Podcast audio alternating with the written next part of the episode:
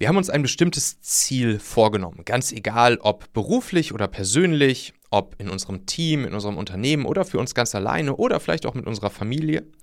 Uns fällt es manchmal allerdings schwer, die konkreten Schritte hin zu diesem Zielbild, welches wir haben, für uns zu finden und zu definieren und zu identifizieren.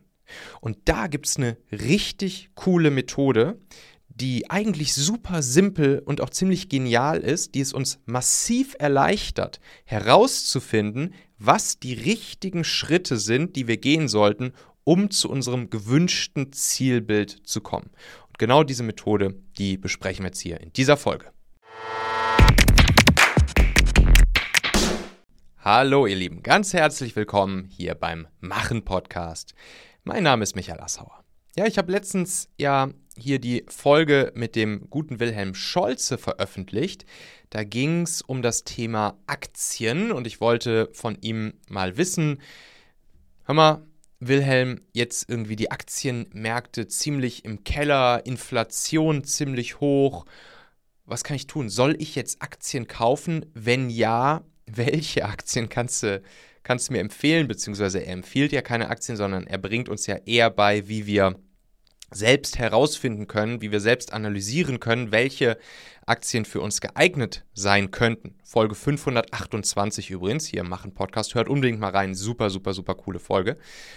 Und dann fand ich super spannend, was er gesagt hat. Er hat nämlich gesagt, ey, wenn du im Prinzip jetzt anfängst, Aktien zu analysieren und zu schauen, welche könnten passen für dich, dann guck nicht danach, was sind die Faktoren, die gut für dich sein könnten oder nach denen du suchst, sondern mach es andersherum, nutze im Prinzip Ausschlussverfahren.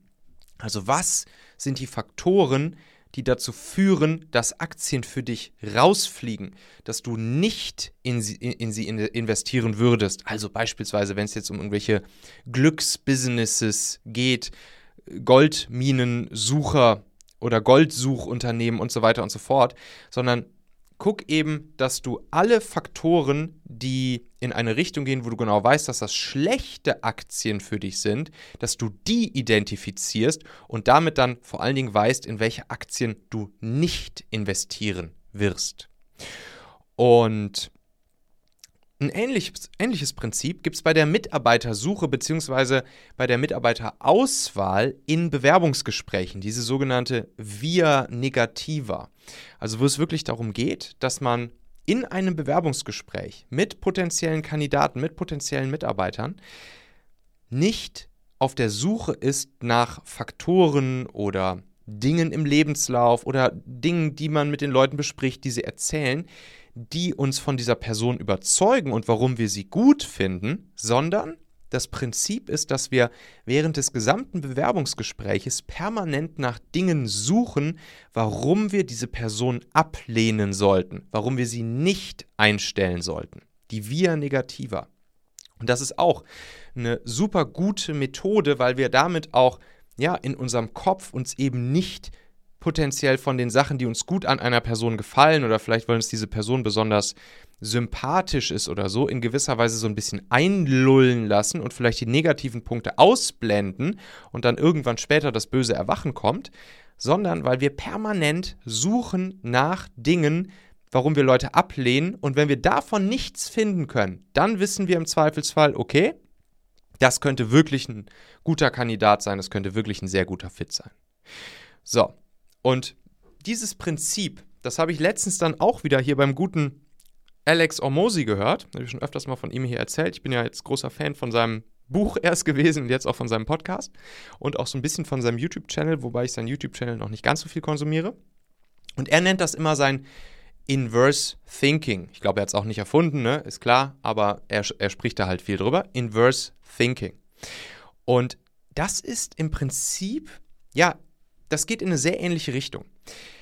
Und zwar funktioniert das immer dann, wenn wir ein bestimmtes Ziel erreichen wollen. Also wenn wir uns, weiß ich nicht, ne, ein bestimmtes Umsatzziel erreichen wollen, ein bestimmtes Ziel mit unserem Produkt erreichen wollen, eine bestimmte Anzahl an Kunden gewinnen wollen, unsere KPIs, die wir uns gesetzt haben, unsere OKRs, die wir uns gesetzt haben.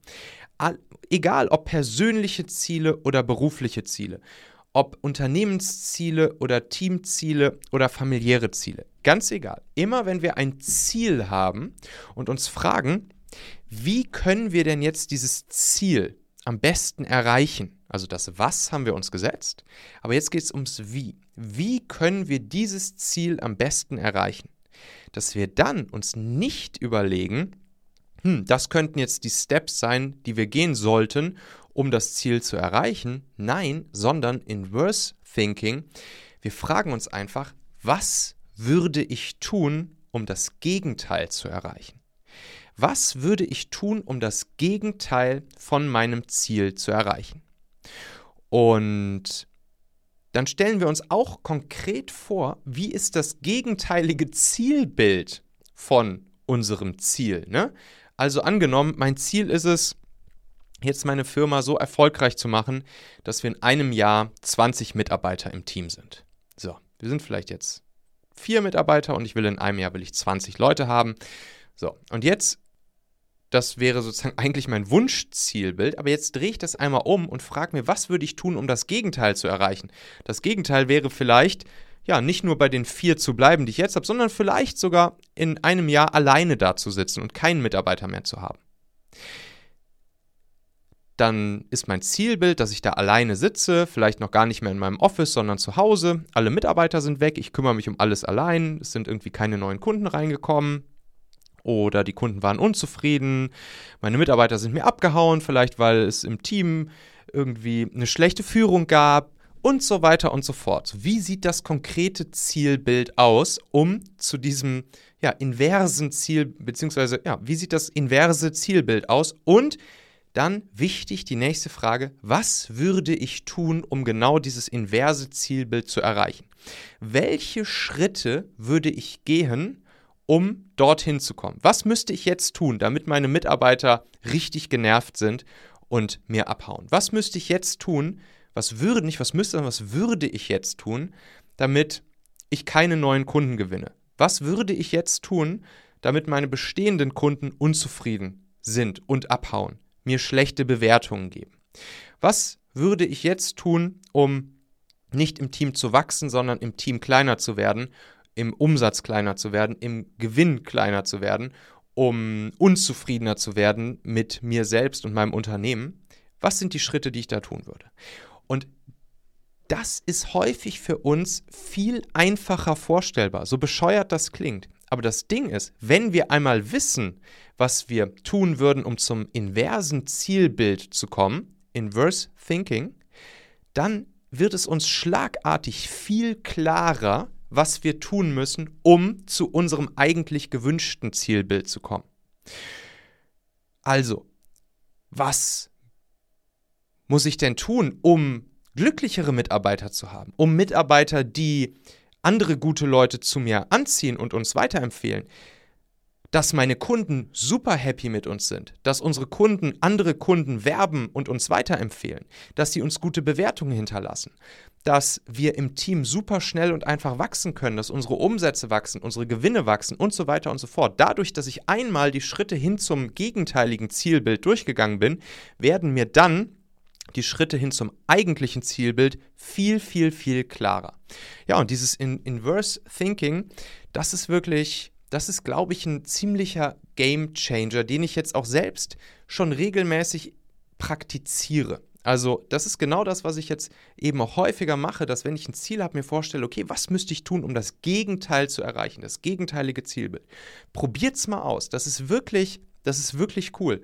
Und diese, diese Klarheit, die man dann in dem Moment gewinnt, was man eigentlich tun müsste, um sozusagen das gewünschte Zielbild zu erreichen, das ist, das ist ein sehr, sehr, sehr eindrucksvoller Effekt, der sich dann einstellt. Und wie gesagt, das funktioniert sowohl für unsere beruflichen Ziele als auch für unsere persönlichen Ziele und so weiter. Was natürlich auch hilft, ist da einfach mal eine kleine, eine kleine Liste aufzuschreiben. Ne? Einfach mal kurz Zettel und Stift und einmal zu sagen, was wäre jetzt genau, was wären die Dinge, die ich tun würde, um das Gegenteil zu erreichen.